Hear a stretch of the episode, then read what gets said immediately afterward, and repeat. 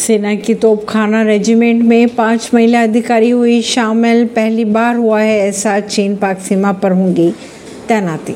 भारतीय सेना ने पहली बार पाँच महिला अधिकारियों को अपनी ऑट्रेली रेजिमेंट में शामिल किया है। महिला अधिकारी शनिवार को चेन्नई में ऑफिसर्स ट्रेनिंग यानी ओटीए में अपना प्रशिक्षण सफलतापूर्वक पूरा करने के बाद रेजिमेंट ऑफ़ आर्टिलरी में शामिल हो जाएगी। ओटीए चेन्नई में हुई पासिंग आउट परेड में एक सौ छियासी कैंडिडेट शामिल थे। इनमें से उनतीस कैंडिडेट भूटान के नागरिक हैं। पासिंग आउट परेड का रिव्यू बांग्लादेश के सेना प्रमुख G O A S general S M Shafiuddin Ahmed ने किया। ऐसी ही खबरों को जानने के लिए जुड़े रहिए जनता सरिश्ता पॉडकास्ट से। परवीन दिल्ली